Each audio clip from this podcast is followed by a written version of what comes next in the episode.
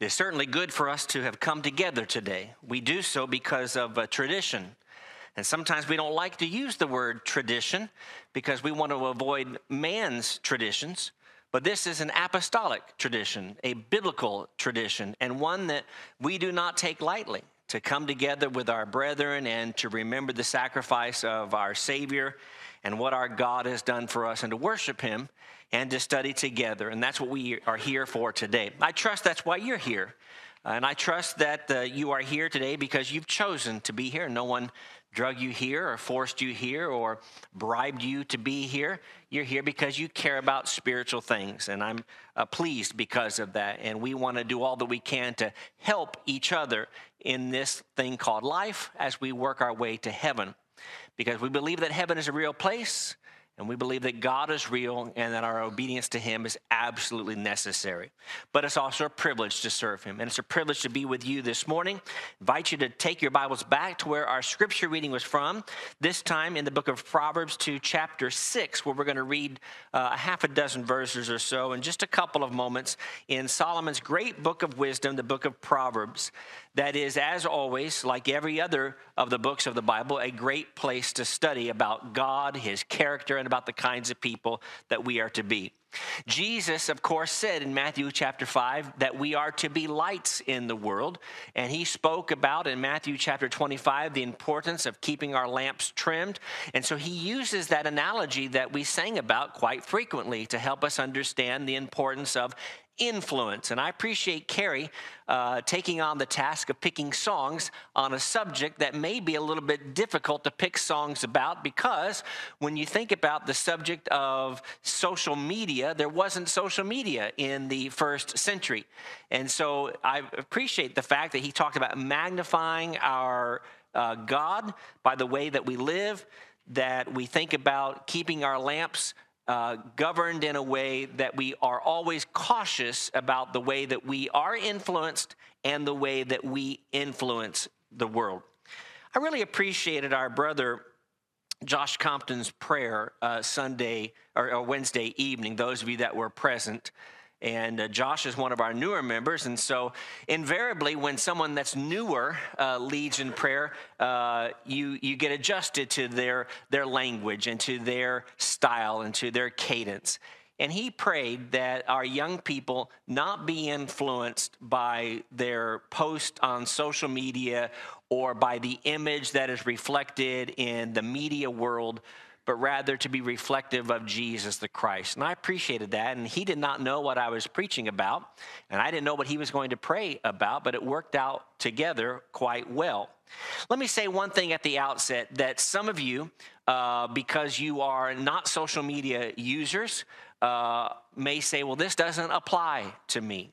Well, as we'll say in just a moment, the vast uh, majority of Americans are engaged in some sort of social media presence. And if you're not, that's not a bad thing. It could be a good thing depending on the way you look at it. And let me also say that uh, I do use it from time to time. And so I'm not going to uh, necessarily say all kind things about it. I will perhaps step on my own toes as well this morning.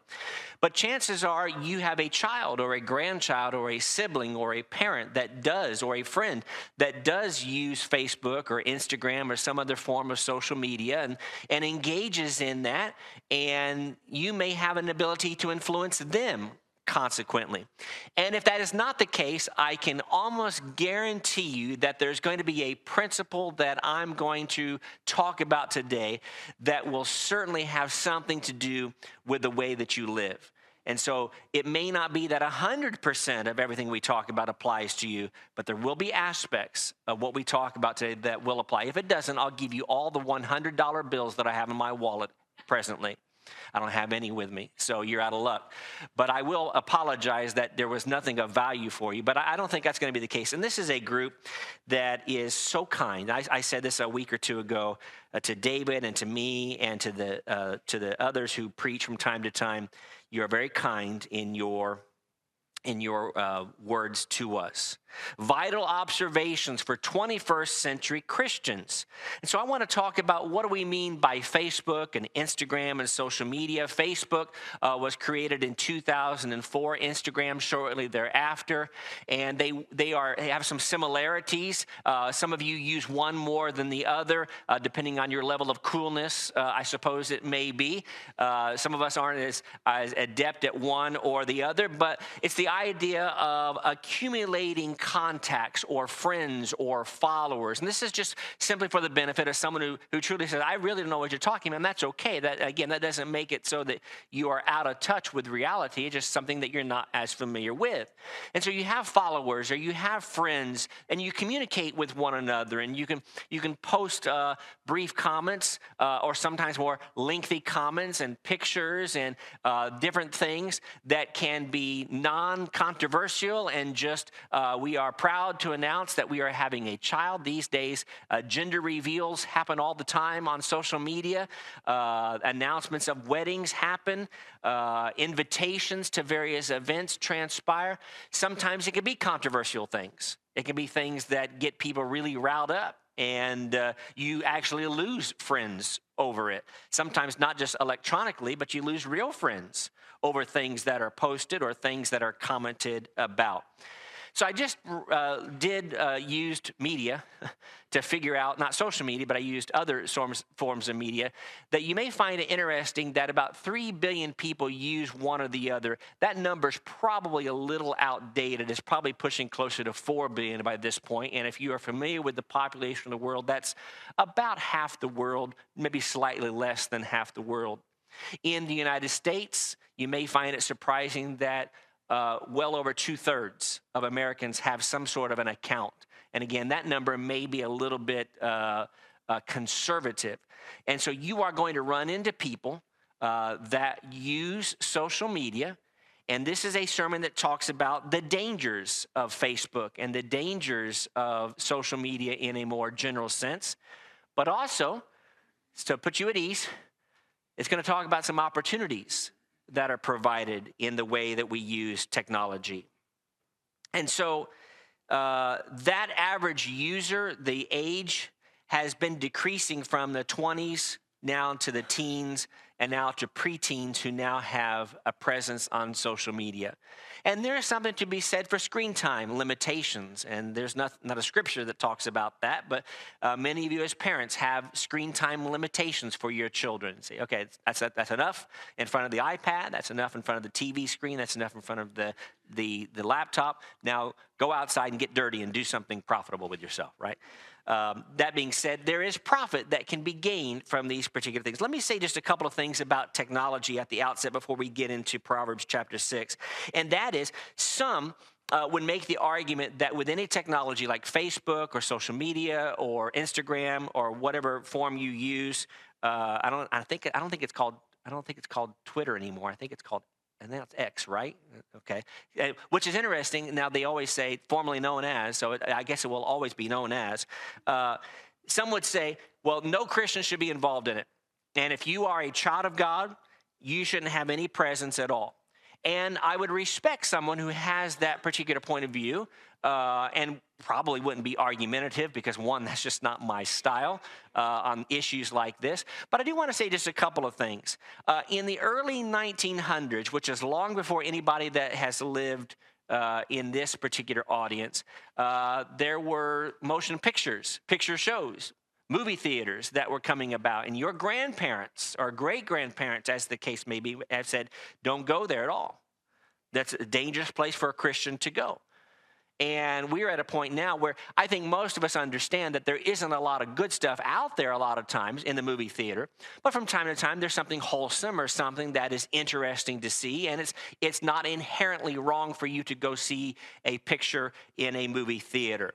Uh, in the 1950s and 60s, now we're getting a little bit more in the uh, region of some who are present, uh, new teen music or new teen shows that are about that. Are, those are just inappropriate things. We need to be listening to music from the 30s and the 40s. That's what's appropriate to be engaged in.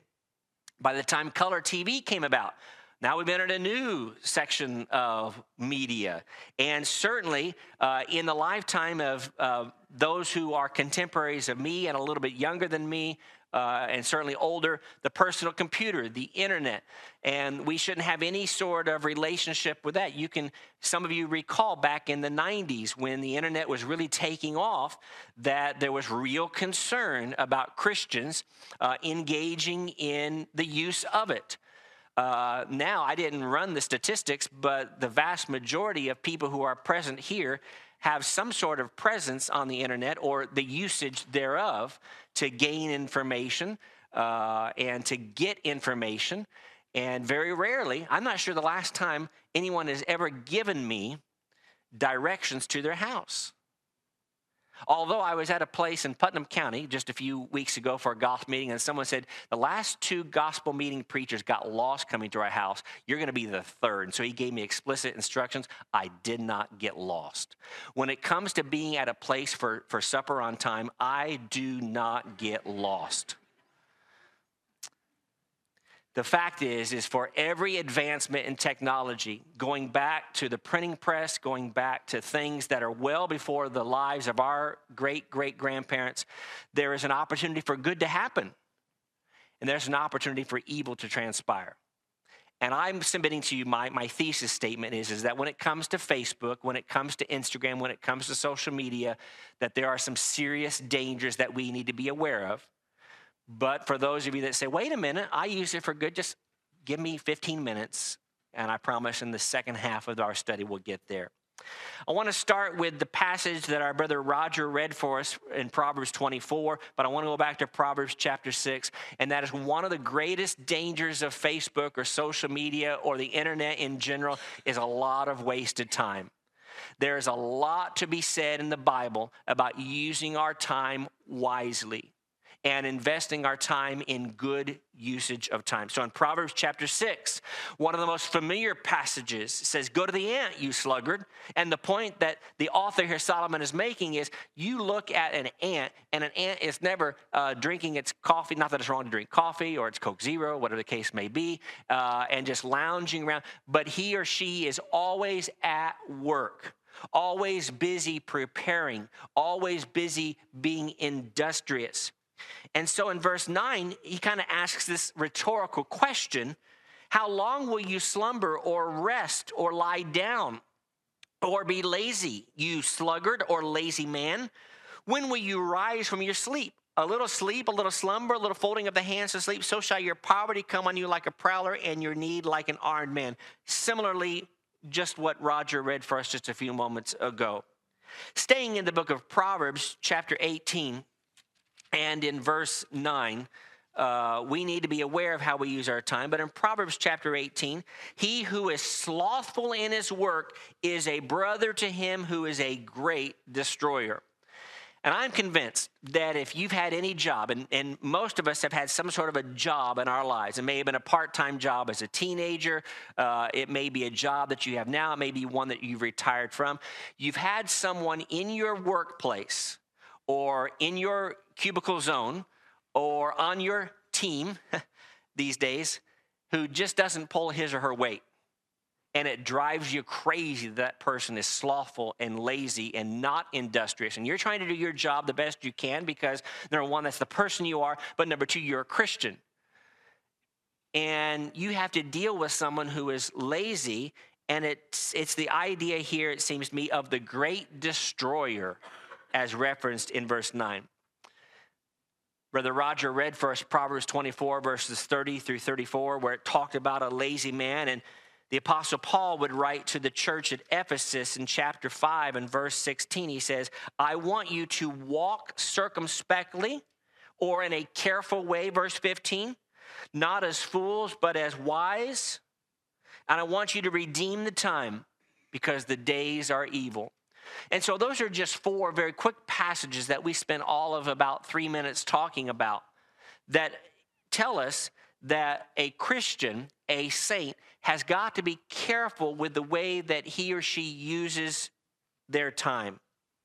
So if a Christian spends hours and hours and hours on social media each day, What does that say? Not necessarily a automatic bad thing, but the way that the internet works and the pop-ups work and that social media works is it seems to me that the advertisers and Satan who will take a hold of posts is will do everything that they can and he can to distract you from your goal. I'll be the first to admit that I'm stepping on my toes today. And that there are times where I'll be scrolling through, maybe uh, have a few moments at a doctor's office, or maybe I'm, I'm, I'm waiting for some other thing to transpire. And I went on to look for some, to research and to look at one particular thing. And then 30 minutes later, I'm like, why was I here in the first place? And I see heads nodding such that I'm not the only one who's guilty of doing that with social media or with the internet or with Facebook or Instagram or whatever the case may be. I'm not suggesting that uh, there is a appropriate amount of time to be on social media or to be looking at a screen during a day. That's for you and your family to decide, and you have to do what works best for you. But let's just use a gross exaggeration that if you spend six hours of the day, which is probably a good part of your waking hours, on Facebook or Instagram, what if you were just to cut that in half and spend three hours? What could you do with the other three hours? And I'm using these broad numbers just to illustrate the point. Obviously, in that three hours, you could do what Shane talked about and say, okay, I'm going to take 30 minutes and write out four notes to shut ins. I'm going to take another 30 minutes and I'm going to study my Bible more so today than I did last week. And again, the, the, the options are just absolutely limitless with that additional three hours or whatever time that you use. And by the way, you will look at your, well, no one, uh, well, you look at the clock on your phone, right? Uh, some of us wear watches from time to time. And you say, How did I just, where did that hour and a half go that I was looking online? we've got to be careful about the way we use our time and the example of how we use that time. Let me suggest to you, secondly, that there is on the internet with social media and just regular media too much corrupt communication. Facebook, Instagram, uh, Twitter, X uh, is a prime venue for bad language and degrading talk, where rather than building someone up, you are actually tearing them down. And of course, the verse that I'm thinking about is one of my favorite verses that I was told to memorize uh, some 25 years ago as a very, very young preacher. And I was working with uh, a couple who were married and here I am in my early 20s, not married, and I was trying to help them with some principles. And so I recruited uh, some help, and I said, Skip, I need help. So Skip came and helped me, and he says, Take him to Ephesians 4 29 and memorize Ephesians 4 29. Let no corrupt word or no corrupt communication come out of your mouth except that which is good, that it might impart grace to the hearers, depending on the version from which you're reading. If you can't say something nice, don't say anything at all. It's what the grade school teachers taught us or our parents would instill in us. But don't let corrupt communication come out of your mouth. Only say things that would impart grace to the hearer, to the listener. Christians have got to be aware of the company that surrounds us. And so that's true in a very literal sense. And again, most of us as young uh, children, if you were raised in a Bible class environment or in a godly household, memorize 1 Corinthians 15, where it says, Evil company corrupts good habits or good morals. Incidentally, good company enhances those good morals or good habits. That's true literally. And three generations ago, they didn't have to worry about social media influences. Now we do have to concern ourselves with that. And that if you are constantly reading people that are bickering and arguing, more on that in just a moment, or tearing others down, or using poor language, and that's all you see all day long, it will have the tendency to rub off on you, at least in your attitude. And so we've got to be cautious about that. And let me also go and to say, because for those of you that are familiar with Facebook or the idea of sharing or the idea of following, don't follow, don't like corrupt communication. One of the verses that I'll use at least twice today is 1 Thessalonians chapter 5 and verse 22 because I think it's appropriate for the point that we're trying to make here. But he says, abstain from every form of evil. So, well, I, I didn't uh, engage in that corrupt communication, but you gave it a thumbs up, or you followed it, or you tagged it, or you hashtagged it, whatever the case may be, or you retweeted it. Well, I didn't say it, but you're condoning it and you want to abstain from every form of evil. There have been Christians who I know, including some in this group today, who again have lost friends, virtually or otherwise, as a result of the various things that have been posted on the internet.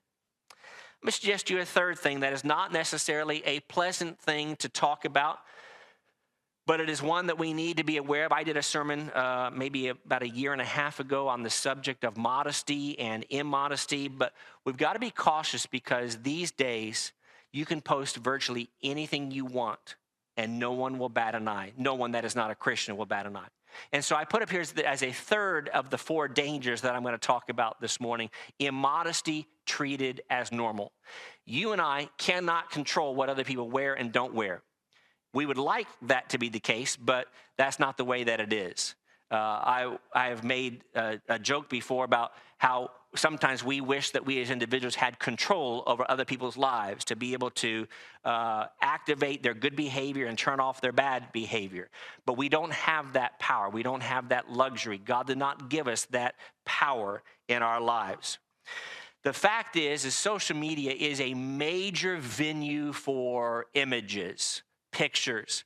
It's also a prime place for a display of immodest clothing. And it doesn't have to be in an environment where you would expect immodest clothing. You can have pictures of people at school, people going to school. You can have pictures of people who are just on vacation somewhere. And something is posted, and you're scrolling through, and because uh, of the way that we are wired as humans, you see something that looks out of place, you end up looking at it, at least for a split second. You say, wait a minute, I can't be looking at this. And it may be because it's something immodest, and maybe because it's corrupt communication, maybe because it's bad language. That kind of thing will get your attention. And so in 1 Timothy chapter 2 and verse 9, the verse that it, we always and rightfully so turn to, it says that women, and this would go for men as well, uh, and incidentally, I will share this point. I, I, hadn't planned to share this point, but I was thinking about this. Uh, I did a sermon maybe a year and a half ago on, on this more broad subject of, of modesty and, and shamefacedness and making sure that we are appropriate. And, and I spent uh, probably a good 80% really going after, going after, it sounds harsh, but really focusing on the way that women dress. And I had uh, uh, at least two uh, sisters in Christ come to me and say, That's fine that you do that. But when we see a man who's dressed in modesty, in, in an immodest way, the old adage is, is that, oh, we can control ourselves as women a whole lot better than men. They confessed, not so. We struggle with it as well. I thought that's a good point. And so I, I made a point in that sermon. If I ever preach that again, make sure I talk about that as well. So I say that because in 2 Timothy chapter 2 and verse 22, uh, I didn't finish reading here. He says, Women adorn themselves in modest apparel with propriety and moderation, not with braided hair or gold or pearls or costly clothing, but in a manner that is professing godliness with good works. That was 1 Timothy chapter 2. And uh, we're not going to go through and, and uh, do a full uh, expository sermon just on that particular passage, but drop down to the second letter, the last likely letter that Paul would write. And so he's giving his last piece of advice, and he says, Flee also youthful lusts and pursue righteousness, faith, love, peace with those who call on the Lord out of a pure heart. There in 2 Timothy chapter 2, verse 22.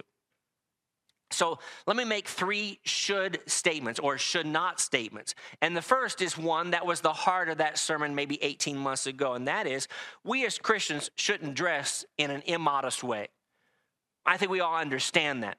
And it's hard sometimes, and uh, I, I, do not, um, I do not envy uh, parents today bringing up children uh, in the sense that they've got to make those tough decisions and have those tough conversations. I mean, I do envy you in the sense that I appreciate what you're doing, and this is a group that seems to really appreciate that. But in, in general, can you imagine especially if you've come up in a world void of any teachings of modesty, and then you become a Christian, you have to change the way that you dress and change the way that your children dress. That's, a, that's huge for certain people. Uh, and so sometimes we take that for granted because we grew up on a pew. Uh, we grew up listening to these things and hearing about modesty and immodesty. So I think we all agree on that. But secondly, Christians shouldn't post pictures of immodesty. You may say, well, no one's going to see it. Well, the moment that you post it now, it's going to be seen. And let me suggest to you, thirdly, that when you see something, you cannot control what someone else posts. You can unfriend them, you can not follow them, you can do that if that, that's a choice that you make, and that may be a choice that you need to make. But Christians shouldn't like or give a thumbs up or tag on to pictures that are inappropriate. And you may say, well, but that's, that's my friend. If I don't, they may get their feelings hurt that I, that I didn't comment. Hey, your, your daughter looks great going to school today. Or you, your, your sister uh, really looks like she's happy today. Or whatever the case may be. Sometimes saying nothing is the most powerful thing at all. I'm not saying you can't say something of a negative and, and call them out and say, but sometimes saying nothing will speak volumes. And then the fourth thing, and I kind of highlighted this just a moment or so ago, that when it comes to Facebook, when it comes to Instagram, when it comes to posts, there's a lot of quarrelsome behaviors. And having a disagreement uh, and having a discussion and having a debate is not a bad thing. In fact, that's the point that I made the kind of the caveat here that it's appropriate to have difficult conversations with people, especially about spiritual things. And we have a number of members who use social media to try and teach. And invariably, there are some quarrels that come up. That's not necessarily where I think the scriptures were going to and what I'm talking about. And so we should be cautious. And let me share with you two Old Testament passages, again, going back to the book of Proverbs, and two passages, again, that Paul uses with Timothy. So I want to go back to Proverbs chapter 17, and these are passages that are likely familiar, and in fact are, given the, the way that Proverbs is written, uh, are repeated at least a couple of times in the text. And so in chapter 17, he says, The beginning of strife is like releasing water.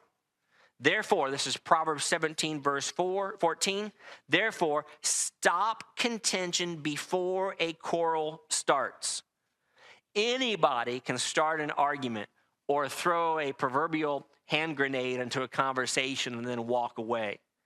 But it takes skill, wisdom. Sometimes it's going to take some guts to say, we're not going to have this discussion or I'm not going to participate. Sometimes saying, I'm just, I'm, I'm, not, I'm not going there. I'm not talking about uh, a refusal to defend the truth. But there are things that people argue over on social media that is just absolutely, it seems to me, if I can be very frank, a colossal waste of energy and time. And again, we could be using that energy and time to be doing good things, including, as we'll talk in our final three points in uh, the final 15 minutes of our study, including on social media. Jump over just a page or two in your Bibles to Proverbs 20. It is honorable for a man to stop striving, since any fool can start a quarrel. Doesn't take much talent to start an argument or start a disagreement. Um, but we've got to be the people that say, I don't want that. That's not good. And I know that that is not good, not only because of what Solomon said, but because of what the Holy Spirit also communicated through the pen of Paul in 1 Timothy chapter 3. In chapter 2, we looked at a few moments ago, but in chapter 3, verse 3, he says, in regards to shepherds, overseers, and bishops, that they are not given to wine, not violent, not greedy for money, but gentle, and not to be quarrelsome. Now, again, based on what is written in Titus chapter 1, a, an elder has to be able to convict those who contradict. But there's a difference between standing up for what is right and just being a quarrelsome person. I have met people, and I know you have too, that it seems to me their entire life is uh, fueled by wanting to fight and argue and quarrel and to always be right. And it doesn't matter what the subject is. And those are people that also in your workplace will drive you crazy and say to your manager, Can I get on a new team? Can you move me somewhere else? Because this is just too much. And Paul would write to Timothy in the subsequent letter, and he said in chapter 2 and verse 23, he says, Avoid foolish and ignorant disputes. Has anyone ever in the, in, in the, in the course of the last 20 years of social media uh, been involved in a foolish and ignorant dispute? Well, of course. A good deal of it has transpired on social media, knowing that they generate strife. A servant of the Lord must not quarrel, but be gentle to all, able to teach, and be patient. So, if you are a what I'm calling a disagreeable Christian, a quarrelsome saint, how are you going to attract non Christians to Christ if you are just participating in the same kinds of uh, crazy talk that's out there that goes on on subjects that don't matter? You can have political opinions. Some of us have some that are stronger than others. You can have opinions about uh, various social events going on, but you've got to make sure that you temper that with the sense of I'm not going to be quarrelsome, I'm going to be kind, and I'm going to be considerate in the way that I do so. Let me uh, conclude in these last 10, I said 15 minutes, but last 10 to 15 minutes by just talking about some opportunities that come with social media, some of which are utilized by members of this church. And I appreciate that so very much because you see a lot of uh, garbage, and but then you see something that's refreshing.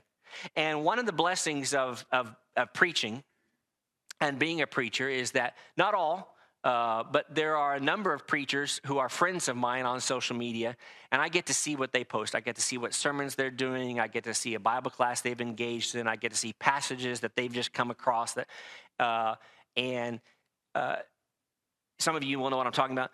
You have beautiful passages that are then put up with beautiful landscape and beautiful words, and it's just kind of it just kind of relaxes you a little bit when you see that. Okay, good. There are people out there that are still sane and trying to do what the Lord wants us to do. Let me say to you uh, just two or three things here before we close. Number one, uh, social media, Facebook, Instagram, Twitter, whatever the case may be, is a simple way to invite people uh, to Christianity, to study with you, invite them to services, uh, to say, uh, I'm talking about uh, Bible things. After all, Matthew chapter 28, verses 19 and following, verses 18, 19, and 20, is this great commission go into all the world preach the gospel. Might I step on my toes and your toes a little bit here for just a moment? If you have been a user of social media for, let's say, a 12 month period or more, which is a lot of people, and you have never posted something spiritual, something's not right. I, I, can't, I can't find a passage that proves that. But you get the point that I'm making? In a 12 month period, you can't slide in something spiritual to make your friends think a little bit differently. It may not make a big impact, but it may make some impact. So you can talk about sports and you can talk about politics and you can talk about vacation spots and you can talk about job promotions, and those are great things to talk about. But at some point, use it to say something spiritual or post something spiritual. See the first word in Matthew chapter 28, verse 19, it says, but go. And so I would just say, go. Log on to your social media. Go log on and post something profitable. Follow the example of John chapter 1, verse 46, when it says, Come and see. Come and see something else. By the way, let me ask you this, and again, I'm stepping on some toes here, I know. Do your friends or followers know that you're a Christian? Or is that a mystery to them in the social media world? If it's a mystery, maybe it's pause to think about the way that you're using your social media, and you can use it a little more effectively for good purposes. Number two, let me suggest to you that these days there is no excuse for not knowing about what should I pray for? What should I pray about? And whom should I pray for? Facebook, Instagram, and the X, the Twitter, is a great way to request prayers of brethren and also to know of things you can be praying about. I don't have to convince you, though I'm going to put up two passages here very quickly about the importance of prayer. Pray without ceasing, Paul would say to the church at Thessalonica. In the early part of his letter to the to Philippians, uh, Paul speaks of the importance of I'm praying for you and I want you to pray for me. James 5 is the, is the quintessential passage that says if you're suffering, pray. If you have issues, pray. If it, it, when it's going well in your life, pray. And so let me also go a little bit further with a point that I've really been trying to make over the last dozen years, and that is we need to do a better job collectively as Christians, in my opinion, of telling our friends that you're going to pray for them and then fulfilling that particular pledge. And I think, as I've said from this pulpit before, we are sometimes reluctant to do so because it seems like we're bragging. Hey, I want you to know I prayed for you last week. You can send them a private message. You could uh, uh, send them a message through Instagram. You could uh, send them a text message or just tell them in person, uh, like the good old days. Uh, but I'm, I just want you to know I prayed for you. How encouraging it is not only to be prayed for and about, but to know that others are in the process of praying for you in your difficulty. And we have in our midst today a host of people who have lots of things going on in their lives. We have members who are struggling financially. We have members who are struggling because of uh, illness. We have people who are here at this very moment and they don't feel well, but they're still here. We have people who are watching today, as Brother Shane pointed out, that would, that would give anything if they could be here, but they just physically can't be here. And we can pray for them and let them know, electronically or otherwise, I'm thinking about you and I'm praying for you. Let me suggest to you, thirdly, that Facebook, Instagram, and social media are great ways to bring glory to God. Now, this is certainly true with the example that you set and the things that you don't do. Go back to the first four points that I made. But let me share with you one final passage that I came across that is a little bit more obscure, one that we don't look at as much. But uh, Brother Jonathan has been taking us through the book of Jeremiah over the last uh, couple of weeks. But I want to go back to the book of Jeremiah and suggest that we become social media Jeremiahs. If you use social media, be a Jeremiah. You may say, wait a minute, I don't remember everything about Jeremiah, but didn't he get himself in trouble? Yes, he did. Might you get yourself in trouble on Facebook or Instagram? You might. Might I lose some friends and have people look at me kind of funny? You probably will. But look, if you would, in Jeremiah chapter 20, and we're going to read just three verses here at the close of our study together this morning. In Jeremiah chapter 20, and in my Bible, I'm reading from a Bible that, like many of you have, is not only English, uh, but it's edited such that it has paragraphs. And there's an inserted uh, little three to four word uh, title of that section. And those are sometimes helpful and sometimes they're a little bit distracting, but mine says Jeremiah's unpopular teaching or unpopular ministry. So read with me verses 7 through 9. O Lord, you induced me and I was persuaded. You are stronger than I and I have prevailed. I am in derision daily. Everyone mocks me. For when I spoke, I cried out. I shouted violence and plunder because the word of the Lord was made to me a reproach and a derision daily. Then I said, I will not make mention of him, nor speak any more in his name. But his word was in my heart like a burning fire, shut up in my bones. I was weary of holding it back, and I could not.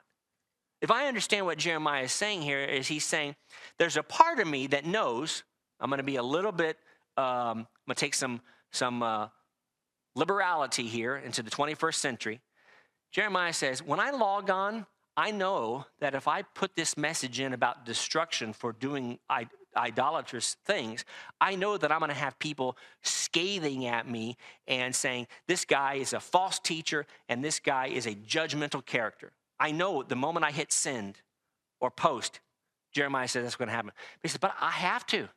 It's like it's bursting out of my heart, bursting out of my bones. I have to communicate this message because, after all, it is the good news. We have the greatest news of all humanity. And think of it. Think of it if, if sometime in the next three months, in the close of 2023, finally there's a cure for cancer. And the world, can you imagine what the world would do? I mean, if there's a, a real cure The greatest news in the century would be on the news, but that would not be true. The greatest news is a cure for sin. And we have that information, and we have the opportunity of sharing that with one another as we go to work and do things in a very literal, physical, uh, three dimensional way. But we also have the opportunity of doing that electronically. Maybe we can do that a little bit better. I'm not saying go out there and, and say something that's just going to just uh, completely obliterate the world in the sense that you're going to lose all your friends. Maybe there's tact that can be used, and maybe there's a kindness and you speak with grace. But sometimes saying difficult things. I know of one of our members, uh, and you know who I'm talking about, who's not present with us this morning. He'd love to be, but uh, he has a lot of people that don't agree with the things that he says because he's engaging social media for the purpose of sharing the gospel message. And if you lose friends, you lose friends. But at least you might gain someone to the cause. So let me just suggest to you uh, three very simple things here as we close. And that is one, why not post a scripture that you recently read? Just sometimes, you don't have to comment on it. You may say, I, I was recently studying my Bible and I read this verse and I thought it was helpful. Leave it at that. It may be that 85% of your friends and followers are Christians.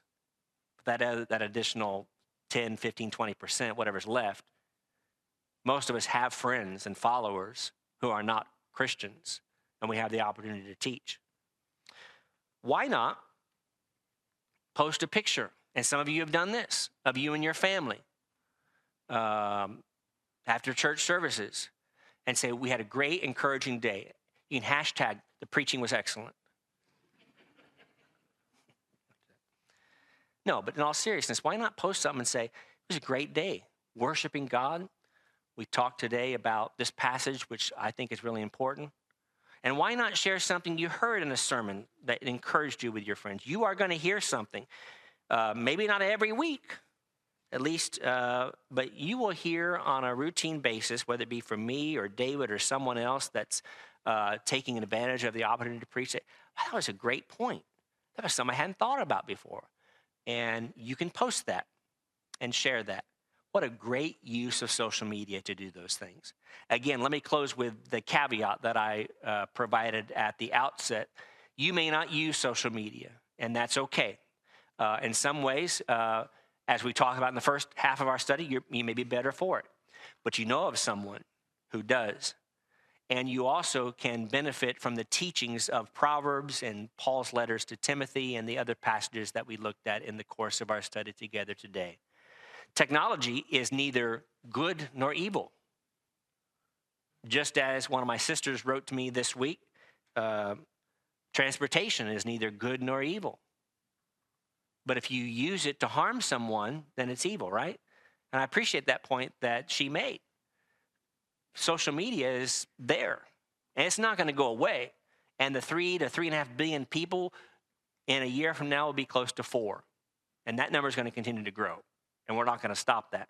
Why not use it for good to bring glory to God, to let our lights shine?